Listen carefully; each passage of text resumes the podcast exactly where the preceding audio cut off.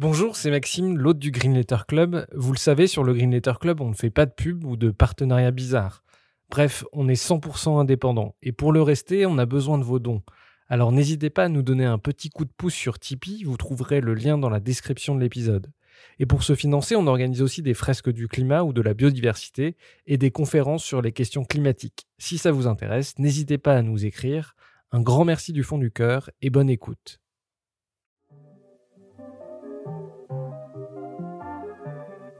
Bienvenue dans le Green Letter Club, la chaîne qui décortique les grands sujets écologiques. Aujourd'hui, nous allons parler de la fonte des glaciers de montagne. Eau potable, électricité ou irrigation, sur Terre, des milliards de personnes dépendent directement des glaciers pour leur alimentation ou leur énergie. Pour cette question, quelles seraient les conséquences d'une disparition des glaciers de montagne? Pour y répondre, nous recevons Heidi Sévestre, glaciologue, lauréate en 2022 de la première médaille Shackleton pour la protection des régions polaires présentatrice de documentaires scientifiques et autrice de Sentinelle du climat. Euh, bonjour Heidi. Bonjour Maxime. On t'a déjà reçu du coup euh, pour euh, un épisode dédié aux calottes polaires. On va aujourd'hui parler de la fonte des glaciers de montagne. Première question pour essayer de, de, vraiment comprendre de quoi on va parler. Combien il y a de glaciers sur la planète et quelle est leur géographie? Alors, si je ne me trompe pas, il y a à peu près 220 euh, 000 glaciers sur Terre. Euh, ce qui est assez fou, c'est qu'on les trouve même dans des écosystèmes assez, euh, assez cocasses en quelque sorte. Il y a des glaciers tropicaux, il en reste à peu près 3000, qui sont éparpillés le long de l'équateur. Kilimanjaro, tu vois, par exemple. Il y a des glaciers ensuite qu'on appelle plutôt glaciers de mid-latitude, euh, donc de latitude moyenne, les glaciers des Alpes, euh, les glaciers euh, du nord des Andes, glaciers du Caucase, Pyrénées, glaciers des États-Unis de l'Ouest. Et ensuite, on a très vite les, les, mastodontes, on a les glaciers de l'Himalaya où il y a énormément de glace, énormément de gens qui ont besoin de ces glaciers. Et on a aussi des glaciers de montagne dans les régions polaires, parce que là aussi il y a quand même pas mal de montagnes. Donc en, Alaska, dans les Andes, enfin c'est aussi... Les... Patagonie, ouais, exactement. Il y a euh, des sacrées quantités de glace, ouais. À quel point les glaciers de montagne sont-ils menacés par le changement climatique? Est-ce qu'on a aussi une idée des, régions où les glaciers vont être les plus menacés? Ouais, alors là, il y, a, des nouvelles études qui viennent de sortir, euh, super intéressantes, qui essayent de voir, suivant les différents massifs montagneux, ce que ces glaciers vont devenir, suivant différents scénarios, tu vois, suivant euh, est-ce qu'on reste sous les 1,5 degrés, est-ce qu'on est à 2 degrés, 3 degrés, 4 degrés? Et on remarque déjà aujourd'hui que pour certains massifs montagneux, c'est trop tard. Donc par exemple, les glaciers tropicaux que, j'étudie un petit peu, euh, pour ces glaciers tropicaux, eux, leur seuil de non-retour, c'est 1 degré pour la plupart de ces glaciers tropicaux. Il restera toujours autour de 6000 mètres d'altitude, mais pour la plupart, euh, Kilimanjaro, les glaciers de Colombie euh, que j'étudie, on sait que 1 degré, c'est too much pour eux. Ils ne peuvent pas survivre à ça. Ça veut dire qu'au-delà de ça, ils sont voués à disparaître. Ça va prendre quelques années, voire quelques décennies. Si on continue notre cheminement en termes de latitude et qu'on regarde peut-être ce qui se passe bah, chez nous déjà euh, au niveau des Alpes, euh, et ben, on, remarque que si on reste sur notre trajectoire actuelle d'augmentation des températures, d'émissions de gaz à effet de serre, on pourrait avoir une, disparition de la quasi-totalité des glaciers dans les Alpes européennes d'ici la fin du siècle. Et ça, c'est vraiment une réalité qu'on n'a pas du tout intégrée, je pense, en France, euh, que ces glaciers, en fait, on peut, alors peut-être pas au cours de nos vies, mais peut-être les prochaines générations, voir des Alpes avec des glaciers et à la fin de leur vie avoir des glaces, euh, avoir des Alpes sans glaciers. Donc le, changement est ultra rapide au niveau, euh, au niveau des glaciers de latitude moyenne. Et ensuite, ben, le changement, on le voit aussi au niveau euh, des glaciers de l'Himalaya et des régions polaires. Mais pour regrouper tout ça, on remarque qu'il y a une énorme différence là aussi entre juste 1,5 degré et 2 degrés. En fait, si on reste sous les 1,5 degrés, on arrive à garder de la glace dans les Alpes. On arrive à garder de la glace, euh, bien sûr, dans l'Himalaya, euh, en Patagonie, dans les Andes du Nord. Si on dépasse les 2 degrés, eh bien, par contre, on va assister à une disparition de la glace et vraiment euh, ou très très peu de glace qui va rester dans la plupart des régions du monde. Donc c'est un peu sous les 1,5 degrés, on garde de la glace. Au-dessus des 2 degrés, on participe pratiquement à une un anéantissement de ces glaciers dans ces massifs montagneux. En Europe, dans les Alpes, on, suit des glaciers. Il y a une organisation qui, vise à suivre les glaciers. On en suit six en France, si je ne dis pas de bêtises, notamment euh, autour du Mont Blanc, la mer de glace, euh, Argentière, Saint-Sorlin. Enfin, on en suit six dans les, Alpes. On en suit un peu plus en Italie, en Autriche, en Suisse. Euh, qu'est-ce qu'on sait sur ces glaciers-là aujourd'hui? À quel point ils sont en train de, fondre? À quelle vitesse? Est-ce que tu peux nous, nous en dire un peu plus? Ouais, ces glaciers, voilà, c'est vraiment les meilleurs baromètres du climat. Hein. Les sentinelles du climat. Voilà, les sentinelles du climat. Et on se plaît à dire que, que ces glaciers rendent l'invisible visible. Voilà, le CO2 qui augmente, on ne le voit pas dans l'atmosphère, mais un glacier qui recule, ça, tout le monde comprend ce qui se passe. Et euh, j'étais à la mer de glace, là, il n'y a pas très longtemps, il y a quelques jours, voir ce que ça donnait. La mer de glace, c'est le plus grand glacier français à côté de Chamonix. Euh, c'est un glacier qui, l'été dernier, a perdu 9 mètres d'épaisseur de glace. C'est énorme, 9 hein, mètres pour, pour un glacier en quelques semaines à peine pendant l'été. Euh, ces glaciers, pour qu'ils soient en, bonne santé, faut qu'ils soient rechargés par la neige. En fait, les hivers sont super importants. On a besoin d'avoir de grandes quantités de neige sur toute la surface du glacier. Cette neige, elle recharge le glacier. Plus la neige s'accumule, plus il y a de glace qui se forme. Mais cette neige, c'est aussi un, là aussi un bouclier, quoi, une couverture que l'on pose sur le glacier à l'arrivée de l'été et si le glacier arrive à garder sa neige pendant l'été, bah, c'est plutôt bon signe. Quoi. Là, on voit qu'on vient d'avoir un hiver euh, assez catastrophique. Il y a encore de grosses régions des Alpes, hein, notamment côté suisse, un petit peu côté français, où on est en gros déficit de neige déjà. Donc l'hiver a été catastrophique. On va s'attendre à un été très très difficile pour les glaciers.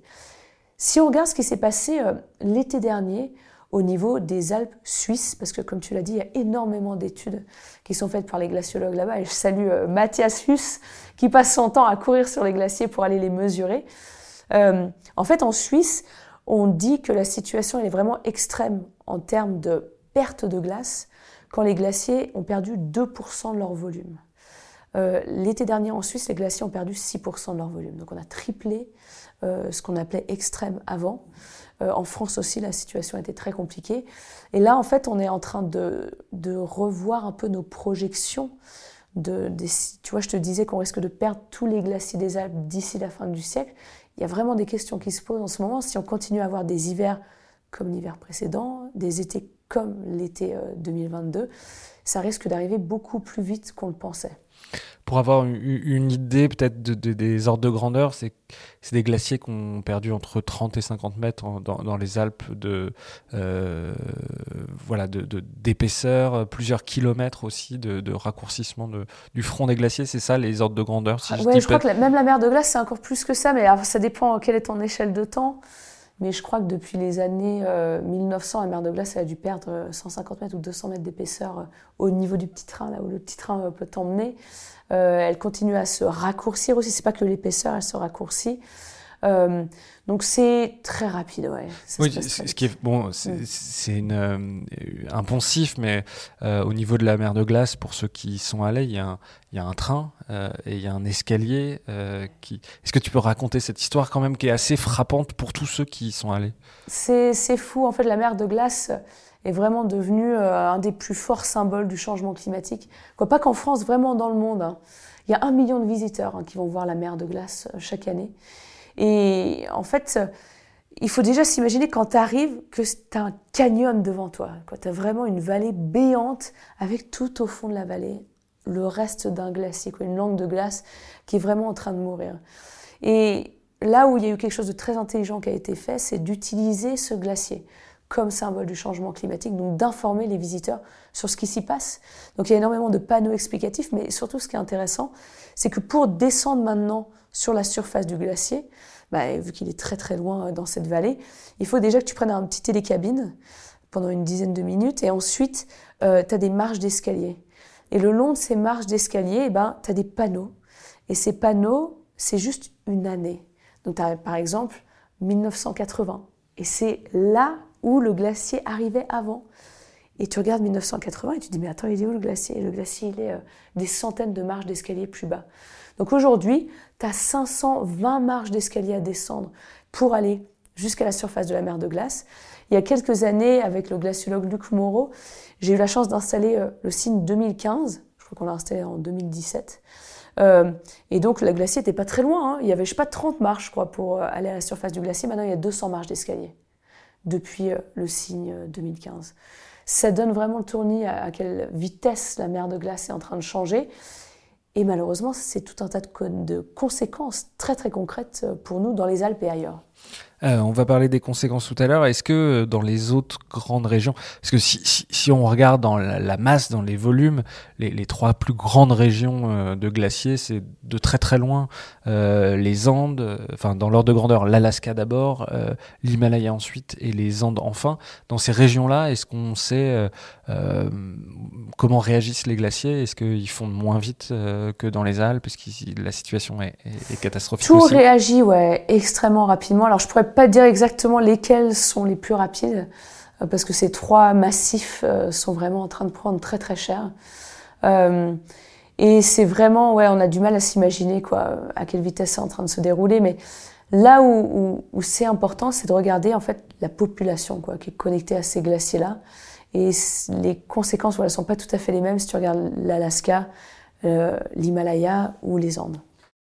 Bah alors parlons des conséquences. Est-ce qu'on a une une idée précise des conséquences sur la fonte des glaciers, sur le débit des rivières en France, en Europe, dans l'Himalaya? Parce que moi, j'ai essayé de regarder euh, le régime hydrologique des fleuves. Alors, c'est des données qui sont, euh, enfin, qui sont pas facilement accessibles. Hein, je suppose qu'elles existent. Euh, est-ce qu'on, parce que en fonction des, rivières et des fleuves, certaines rivières ont des régimes qui sont majoritairement liés aux pluies, d'autres à la fonte des neiges, d'autres à la fonte des glaciers. Est-ce qu'on sait un, un, peu précisément, voilà, les conséquences sur le débit des rivières?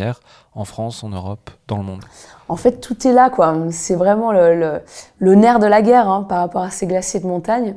Ces glaciers de montagne, s'ils venaient tous à disparaître, c'est 40, 40 cm d'élévation du niveau des mers. Bon, c'est important, mais c'est pas, pas le Groenland et l'Antarctique. Ce qui est important, c'est vraiment l'eau qui vient de ces glaciers. Et on se rend compte en France qu'on est directement connecté à ces glaciers-là. Euh, le Rhône, le fleuve Rhône, c'est 40% de son débit qui est associé au glacier de montagne aujourd'hui. Et je pense qu'on n'est pas du tout prêt à enlever ces 40% du débit du Rhône pendant l'été, parce que c'est pendant l'été que ça se passe évidemment. Euh, le Rhin, j'ai lu que c'est 70% de son débit qui est connecté aux glaces. 70%. C'est vraiment énorme. Euh, si on regarde qui se passe au niveau alors de l'Himalaya, ça donne complètement le tournis. Euh, là, on a des rivières comme Tarim, euh, Brahmapoutre, euh, Gange, des rivières qui là aussi, alors j'ai plus les pourcentages exacts, mais qui ont une forte dépendance. Je crois que c'est au moins un tiers de ces rivières a besoin de l'eau des glaciers. Bien sûr, il y a la mousson, bien sûr, il y a la fonte de la neige, mais a vraiment besoin de l'eau des glaciers en période sèche. Et ce sont des centaines de millions, voire des milliards de personnes qui sont connectées à l'eau des glaciers. Le chiffre officiel aujourd'hui, c'est qu'il y a 2 à 2,5 milliards de personnes sur Terre qui sont connectées à l'eau des glaciers de montagne. Donc c'est de l'eau pour les fleuves, voilà comme on l'a dit. Euh, c'est de l'eau, euh, bah, c'est de l'eau douce, on peut la boire. Euh, c'est de l'eau pour tout ce qui est sanitaire. C'est de l'eau pour produire de l'hydroélectricité. C'est de l'eau qui maintient le débit des rivières, donc le transport fluvial, le refroidissement de centrales nucléaires, l'irrigation de, notre, de nos champs pendant l'été, c'est aussi énormément de tourisme. Donc ces glaciers, voilà, ils nous rendent tout un tas de services gratuitement. Et aujourd'hui, on n'est pas du tout prêt, on n'est pas du tout en train de s'adapter à la perte de ces glaciers-là. Moi, j'avais vu sur une étude, de, bon, c'est juste une étude, mais notamment sur, sur l'Himalaya, dont on parle beaucoup. On dit beaucoup que c'est le château d'eau d'Asie à juste titre.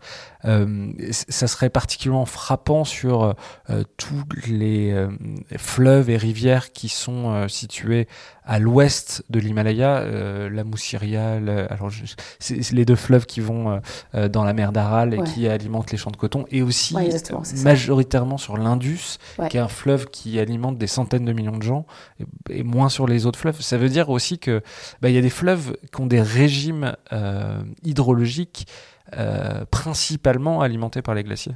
c'est fou. J'ai eu la chance de discuter avec euh, Mira Katka, qui est une glaciologue extraordinaire euh, à Carnegie College aux États-Unis, qui est népalaise et qui me parlait justement de l'importance de l'Himalaya, que en fait, connectés à ces glaciers-là sont des rivières majeures. Comme tu l'as très bien dit, les champs de coton, il y a aussi énormément de culture du riz. En fait, c'est toute la, la, global supply chain qui est connectée à ces glaciers-là. C'est tout le transport de marchandises, la production de matériaux essentiels qui est associé à l'eau de ces glaciers-là. Et donc, s'il y a la moindre perturbation qui se passe en amont de ce cycle de l'eau-là, les conséquences, elles vont se retrouver partout sur Terre que tu sois dans l'Himalaya ou ailleurs. Ça va aussi être, donc c'est pas que des activités économiques, c'est des déplacements de population. C'est aussi des risques naturels qui se préparent euh, dans ces montagnes-là. Donc les conséquences, voilà, on est tous connectés à ces glaciers de montagne, qu'on le sache ou non. Et, euh, et l'urgence, c'est évidemment de réduire le problème à la source. Euh, tu parlais tout à l'heure de l'alimentation en eau potable. C'est aussi dans certaines régions euh, on s'alimente direct, on, enfin on alimente certaines villes directement avec l'eau des glaciers. Un des exemples qui est souvent mis en avant dans la littérature, parce que d'après ce que j'ai lu, c'est surtout euh, là que c'est étudié, c'est dans les dans les Andes, à La Passe, où l'alimentation de la ville est en partie liée aux glaciers. Ça, on a une idée de, de l'importance que ça peut avoir l'alimentation en eau potable de certaines régions, de certaines villes. Je t'avoue que j'avais le chiffre de la passe, mais je ne l'ai plus, ouais. Mais c'est exactement l'exemple qu'on prend, hein, parce que tu regardes une photo de la Paz, tu as les montagnes avec les glaciers juste derrière. Je crois que c'était un pourcentage assez important ouais, de la population qui avait besoin de l'eau de ces glaciers euh, pendant l'été. Il y a aussi une chose intéressante hein, par rapport à ces glaciers dans ces régions-là, c'est qu'il y a aussi toute une importance culturelle. Tu vois, j'en ai pas parlé encore jusqu'à maintenant, mais pour certaines populations, ces glaciers, c'est une partie de leur âme. Ils ont euh, des traditions, euh, des, des, fois des pèlerinages qui sont associés à ces glaciers-là. Il faut vraiment pas sous-estimer cette importance de la perte culturelle, de la perte des glaciers. Euh, je travaille un petit peu sur les glaciers de Colombie et là-bas, avant d'aller sur les glaciers en Colombie, tu dois aller voir les communautés autochtones pour leur demander la permission d'aller étudier des glaciers qui sont sacrés pour ces personnes-là. Et je trouve ça extrêmement important, extrêmement touchant de bien sûr respecter ce qui se passe dans ces pays-là, mais pour eux, Imagine ce que ça représente, la perte de ces glaciers. Bien sûr, c'est un problème d'eau potable avant tout. Bien sûr, c'est leur agriculture de subsistance, mais c'est aussi une partie de, leur monde spirituel qui s'effondre avec euh, l'effondrement des glaciers. Tu parlais tout à l'heure des, conséquences sur euh, l'énergie. Est-ce qu'on a une idée précise? J'ai vu qu'il y avait des études, alors c'était un peu complexe et, et j'ai pas eu le temps de tout lire. Est-ce qu'on sait un peu euh, précisément les, impacts attendus sur euh, la production euh, d'énergie à cause de la fonte des glaciers y a une étude super qui est sortie, je crois que c'est en 2018, de ce fameux Matthias Huss et Regina Hock, qui sont vraiment de légendes de la glaciologie, surtout glaciers de montagne. Cette étude, elle étudiait ce qu'on appelle le peak water associé aux glaciers.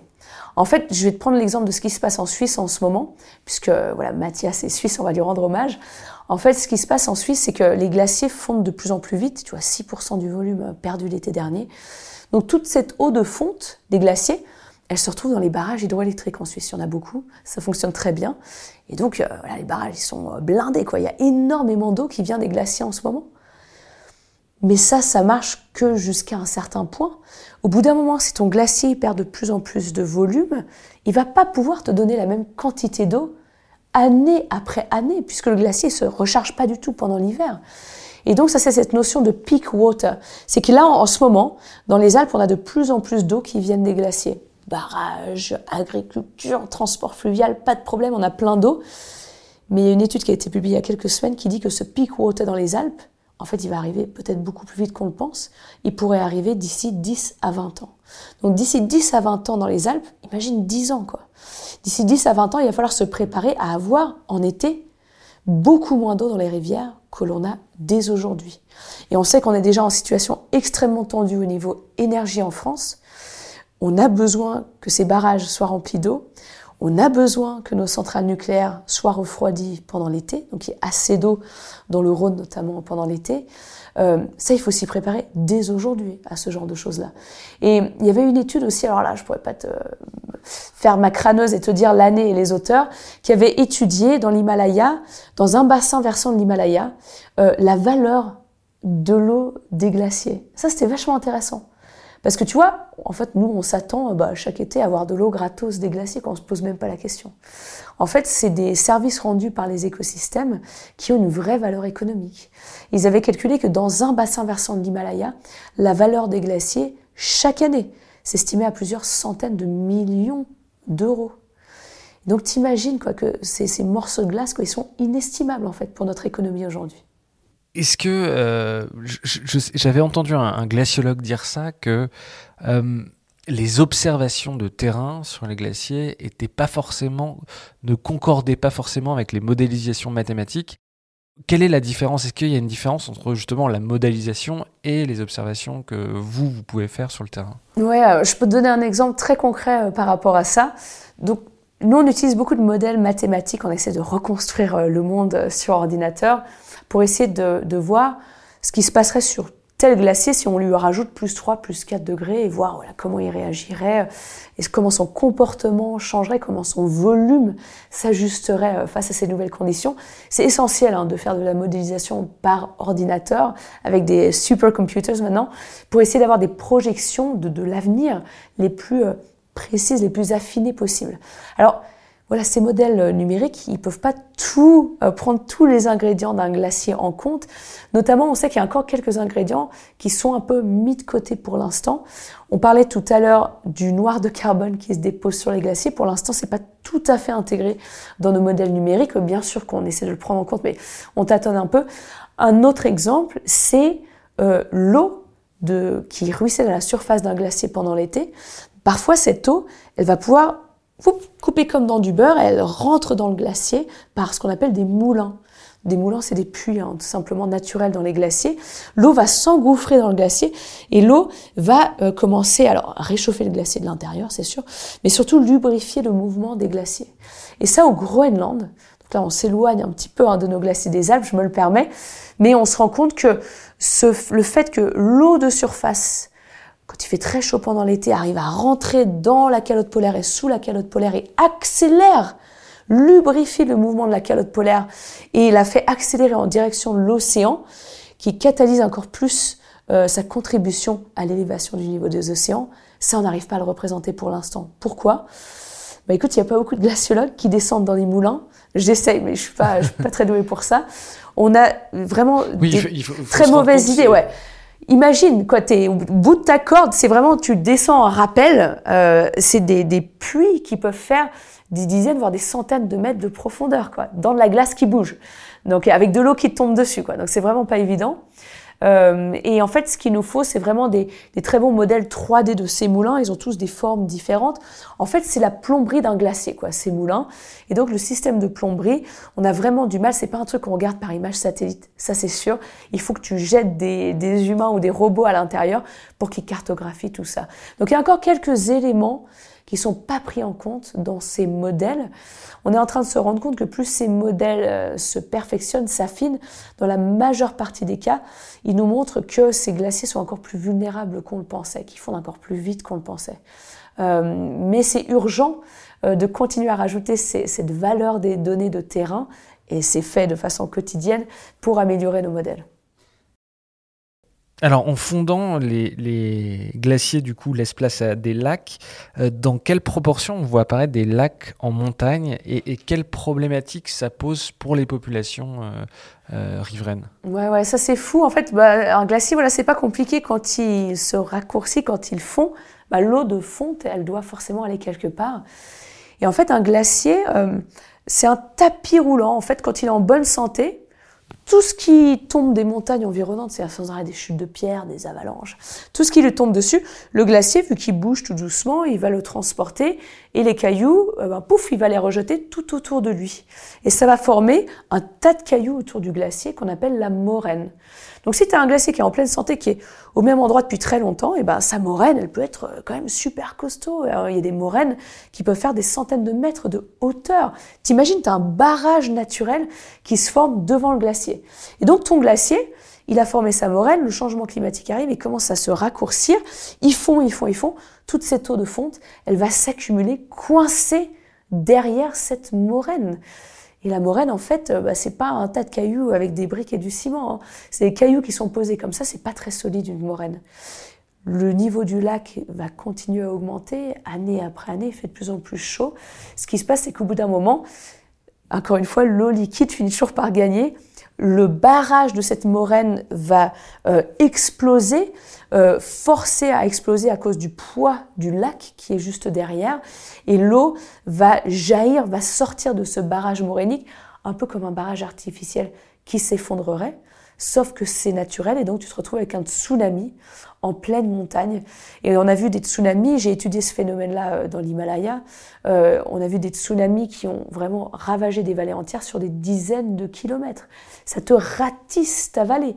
Et dans l'Himalaya, euh, il y a des activités économiques dans toutes ces vallées-là. Il y a des éleveurs de yak, il y a des agriculteurs qui ont une agriculture de subsistance. Ce sont des populations assez importantes. Et aujourd'hui, ce phénomène-là, on voit qu'il s'accentue. Donc il y, a, énormément de lacs au niveau euh, du Népal, au niveau de l'Himalaya. Il y a aussi quelques lacs euh, en France hein, qui se forment. Euh, il y a beaucoup de lacs au niveau des Andes qui sont même vidés artificiellement hein, pour éviter d'avoir cet effet de tsunami. et ce phénomène-là, on appelle ça un GLOF. Donc le terme exact, c'est Glacial Lake Outburst Flood. Et, et malheureusement, ça peut faire énormément de victimes quand on n'est pas capable de le prévoir.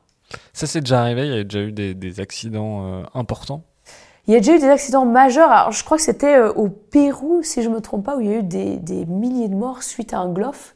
Euh, maintenant, au Pérou, il y a des systèmes d'alarme super bien installés. Ça, c'est important. Ce qui est vraiment dommage, en quelque sorte, par rapport à ces lacs, c'est que quand tu as des lacs qui se forment, bah, les lacs eux-mêmes accélèrent encore plus la fonte de la glace. Et là, il y a une étude qui vient d'être publiée là-dessus, qui nous dit que jusqu'à maintenant, on a sous-estimé la fonte des glaciers de l'Himalaya, malheureusement, parce que ces lacs sont bien sûr au contact des glaciers, et donc font fondre la glace qui est directement connectée à ce lac qui est généralement beaucoup plus chaud que la glace. Il y a un autre phénomène euh, qui est important, qu'on voit de plus en plus, euh, notamment dans les Alpes, c'est des parties de montagne qui s'effondrent. Euh, est-ce que tu peux, alors je pense qu'il y a des gens qui, connaissent le phénomène, mais est-ce que tu peux nous expliquer le phénomène? Et est-ce que tu peux, est-ce qu'on a une idée de l'ampleur de ce phénomène? C'est ouais, ça me, ça me, fait tellement de peine ouais, de voir ces, ces montagnes des Alpes et des Pyrénées aussi quoi, qui, qui s'effritent, qui s'écroulent. Euh, en fait, dans ces montagnes, on a, notamment dans les Alpes, hein, on a encore du permafrost de haute altitude. Donc on a une sorte de ciment naturel, de, de sorte de colle, de glu, euh, qui va tenir ces montagnes ensemble. Tant que ce permafrost il reste froid, euh, gelé, glacé, ces montagnes restent telles qu'elles sont. avec le dégel du permafrost, avec le fait que les Alpes se réchauffent deux fois plus vite que, le reste de la France, bah, le permafrost est en train de dégeler très vite. Donc on observe aujourd'hui euh, sans arrêt ouais, des chutes de pierre. Alors maintenant, pendant une très grande partie de l'année, il faut savoir que le Mont Blanc devient pratiquement impraticable en été à cause des chutes de pierre. Moi, tu sais, un de mes premiers stages avant de faire vraiment de la glaciologie, euh, j'étais dans le couloir du goûter sur le Mont Blanc. En fait, tu as la voie normale pour aller euh, au sommet du Mont Blanc et sur cette voie normale, il faut que tu traverses un couloir. Donc c'est euh, une pente voilà vraiment très inclinée euh, qui fait pratiquement, je crois, un kilomètre de long. On appelle ça le couloir de la mort, le couloir du goûter. Donc ça te met tout de suite dans l'ambiance. Il faut que tu le traverses le plus vite possible. Pourquoi? Toute la pente a du permafrost et ce permafrost se réchauffe très vite pendant l'été. Donc quand tu le traverses, tu as des chutes de pierre, mais sans arrêt. C'est vraiment la roulette russe euh, de traverser ce couloir du goûter. Et donc j'avais eu la chance de faire un stage avec la fondation Petzel à l'époque, c'était en 2011, c'était un petit bout de temps, euh, pour compter les chutes de pierre dans le couloir du goûter, évaluer le volume des chutes de pierre et essayer de comprendre dans quelles conditions est-ce qu'on peut ou peut pas traverser le couloir du goûter. Et ce qui s'est passé pendant ce stage-là, ça a été fou et ça m'a un peu traumatisé, je pense, c'est que euh, je faisais trois jours en montagne, trois jours en bas, trois jours en montagne, trois jours en bas. Et après trois jours euh, en montagne, j'avais fini mes, ma, petite session. C'était un mois d'août, euh, il faisait ultra chaud, on avait des températures de dingue, il y avait de l'orage qui était en train d'arriver. Je me dis alors moi je me casse beaucoup plus tôt que, que j'avais prévu, parce que je sens que là c'est électrique en montagne tellement qu'il faisait chaud. Je descends en courant, je rattrape le petit train pour redescendre vers Saint-Gervais je reçois une dizaine de coups de fil euh, en absence euh, sur mon téléphone. C'était la gardienne du refuge euh, de Tête-Rousse qui est en face du couloir du goûter. Et elle m'a dit que mon petit point d'observation, là où je comptais les cailloux, là où j'avais mon timelapse, ma station météo, s'est fait mais exploser parce que tout le couloir du goûter est tombé quoi. Et en termes de roches qui tombent, c'était des bus qui tombaient de la montagne. T'imagines? C'est vraiment des, volumes gigantesques qui sont en train de s'effondrer et ça rend la montagne extrêmement dangereuse. Je pense à tous ces guides de haute montagne hein, qui mettent leur vie en danger aujourd'hui en pratiquant cette montagne. Voilà, il y a des, des courses d'alpinisme qu'on ne peut plus faire aujourd'hui pendant l'été dans les Alpes.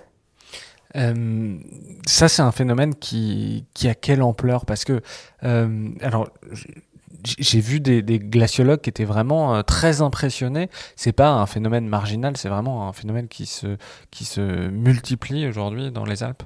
C'est vraiment un phénomène qui se multiplie aujourd'hui dans les Alpes on voit que en fait, ces montagnes emmagasinent de plus en plus de chaleur. On a même des écroulements, des, effondrements de ces montagnes assez tard aussi dans l'automne. Hein. Vraiment à des périodes de l'année où tu t'attendrais pas du tout en fait à avoir une déstabilisation de ce permafrost-là. Il a une bonne mémoire le permafrost, hein, tout simplement. Il enregistre quand il y a des vagues de chaleur et au bout d'un moment, il atteint lui aussi son point de non-retour et, ça s'effondre. Et voilà, non seulement tu as ce permafrost qui dégèle, mais tu as aussi les glaciers qui se, dégonflent en quelque sorte. Donc les glaciers, tu vois, la mer de glace, quand elle remplissait son canyon, pouf, elle tenait les côtés de la vallée comme ça, ça bougeait pas. Maintenant que la mer de glace est tout en bas euh, dans ce canyon, eh ben les côtés mais s'effondrent. Et quand j'étais la semaine dernière, toute la journée, on a entendu des chutes de pierre, mais c'était non-stop. C'était vraiment la douche. Et tu es bien content, crois-moi, d'être au milieu de la vallée, de pas être sur les côtés, parce que tout est en train de se déstabiliser. Une question, parce que tu l'as évoqué à plusieurs reprises, euh, les Alpes, euh, comme euh, d'autres régions montagneuses, se réchauffent plus vite que les, régions en basse altitude pour comprendre qu'est-ce qui se passe En fait, dans les Alpes aussi, on a cet effet d'albédo. c'est génial de le retrouver aussi chez nous. Il n'y a pas besoin d'aller en Arctique ou en Antarctique. En fait, tant qu'on garde ces surfaces blanches dans les Alpes, tout va bien. Cette neige, cette glace, euh, elles vont renvoyer euh, le rayonnement solaire en direction de l'espace, maintenir ces régions froides. On le voit quand, tu t'approches d'un glacier, tu ressens tout de suite un, changement de température vraiment drastique.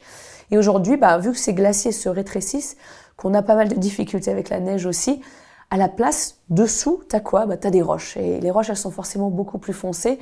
Et quand tu es en, haute montagne, que ça peut être extrêmement chaud. Le rayonnement UV est super euh, fort, super impressionnant. Je te dis pas les coups de soleil que je me tape, moi. Et, euh, et donc, forcément, ces rochers absorbent la chaleur du soleil de façon très efficace. Et en fait, cette, euh, ça bouffe en fait les glaciers tout autour, quoi. Tu vois, un des premiers glaciers que j'ai étudié, le glacier du Trien, il repose sur des dalles de granit gigantesques, quoi. Et le pauvre, ces dalles de granit tout autour de lui, bah, c'est un four, quoi. C'est un four avec le thermostat au maximum. Et donc, le glacier, le recul du glacier accélère le recul du glacier parce qu'il laisse place à ces roches qui emmagasinent toute cette chaleur. Dernière question. Euh, d'abord, est-ce qu'il y a un sujet euh, qui te semble extrêmement important qu'on n'aurait pas abordé sur la question des glaciers de montagne? Et dernière, dernière question, euh, aux gens qui nous écoutent, est-ce que tu as un, message à leur adresser? Hmm. Moi, il y a un sujet qui commence à pas mal me passionner aujourd'hui, c'est la géo-ingénierie. la géo-ingénierie, en fait, c'est toutes les techniques, technologies qu'on pourrait utiliser pour manipuler le climat et notamment pour lutter euh, contre le changement climatique. Euh, c'est par exemple euh, injecter du soufre dans, l'atmosphère pour empêcher que le rayonnement solaire voilà, donc bloquer une partie du rayonnement solaire, exactement. c'est enfouir du CO2 dans le sous-sol. Géo-ingénierie, c'est aussi recouvrir les glaciers de bâches blanches. on sait aujourd'hui que c'est très tentant, toutes ces solutions-là. T'imagines si on te dit demain, t'appuies sur ce bouton, ça va te coûter euh, quelques dizaines de millions de dollars, mais t'appuies sur ce bouton, on peut refroidir une partie de l'hémisphère nord, quoi. Tu auras peut-être envie de le presser, non, ce bouton, quand tu vois les canicules qu'on est en train de se prendre euh, en plein été. Et eh ben, euh, malheureusement, on sait que manipuler le climat qui est déjà pas en forme, ça peut créer tout un tas de conséquences absolument dramatiques. Ça peut mettre le climat sous perfusion. Et si du jour au lendemain on arrête d'injecter du soufre dans l'atmosphère, eh ben on pourra se prendre une élévation des températures vraiment mais cataclysmique. Par rapport aux glaciers et aux bâches blanches, on sait que les bâches blanches se répandent de plus en plus hein, sur les glaciers euh, dans les Alpes, en Autriche, en France, euh, en Italie. Je comprends pourquoi on les utilise. Hein. C'est souvent des stations de ski pour des raisons commerciales euh, qui veulent qu'un morceau de glacier subsiste pour relier, je sais pas, deux pistes de ski. En, ces bâches blanches, ça marche très bien, il n'y a pas de doute là-dessus. Le souci, c'est qu'elles se dégradent. Elles se dégradent à cause du rayonnement UV dans ces montagnes-là et qu'elles répartissent des microplastiques de partout. Quoi. Et donc voilà, je voudrais juste mettre en garde par rapport à ces solutions de géo-ingénierie. On aura peut-être besoin de certaines d'entre elles, peut-être comme l'enfouissement du CO2 hein, dans certains endroits sur Terre. Mais avant tout, la nature fait ça très bien. Euh, gardons nos eaux humides, gardons nos forêts, gardons nos océans polaires froids, eux qui nous rendent tout un tas de services gratuitement. Euh, retardons le moment et j'espère qu'on n'utilisera jamais la géo-ingénierie, mais faisons très très attention par rapport à ça. Et donc, dernière question, est-ce que tu as un message à adresser euh, aux gens qui nous écoutent, qui ont compris euh, l'importance euh, des calottes polaires dans l'épisode précédent et aujourd'hui des, glaciers de montagne pour le climat? Ce que j'ai envie de leur dire, j'ai envie de leur poser une question quoi, à ceux qui nous ont écoutés, ceux qui nous ont regardés. C'est maintenant que vous savez, qu'est-ce que vous allez faire? Et ça, c'est vraiment super important de passer de la connaissance à l'action. Maintenant qu'on sait que les 1,5 degrés, c'est vraiment une limite absolue, qu'est-ce qu'on fait? Et parfois, c'est paralysant de se dire ouais, mais attends, as vu, tu viens de parler de tout ça, des calottes polaires, des glaciers de montagne. Euh, J'ai pas l'impression qu'à mon échelle, je peux avoir beaucoup d'impact. Ben, au contraire. Au contraire, il faut commencer par soi-même. Il faut commencer par, c'est Jean-Louis Etienne qui le dit tout le temps, par son cercle d'influence, par, euh, écoute, euh, tes amis, ta famille, euh, tes collègues de travail, ton établissement scolaire, ton entreprise, la ville, le village, là où tu habites, et essayer de faire changer les choses pour le meilleur. Et c'est seulement en travaillant ensemble, en travaillant de façon positive, constructive, qu'on va y arriver. Aujourd'hui, tout est fait pour nous diviser et le changement climatique n'améliore pas les choses, mais on va vraiment avoir besoin de travailler ensemble, de profiter de notre créativité, de notre diversité pour inventer un futur désirable. Et aujourd'hui, on a cette chance incroyable d'être dans un moment de nos vies où on peut véritablement sauver l'humanité. Ça peut paraître euh, niais quand je le dis, mais c'est vrai.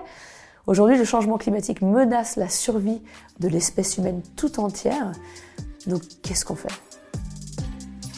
Heidi Sévestre, un grand merci d'être venu dans le Greenetter Club. Merci beaucoup, Maxime. À bientôt.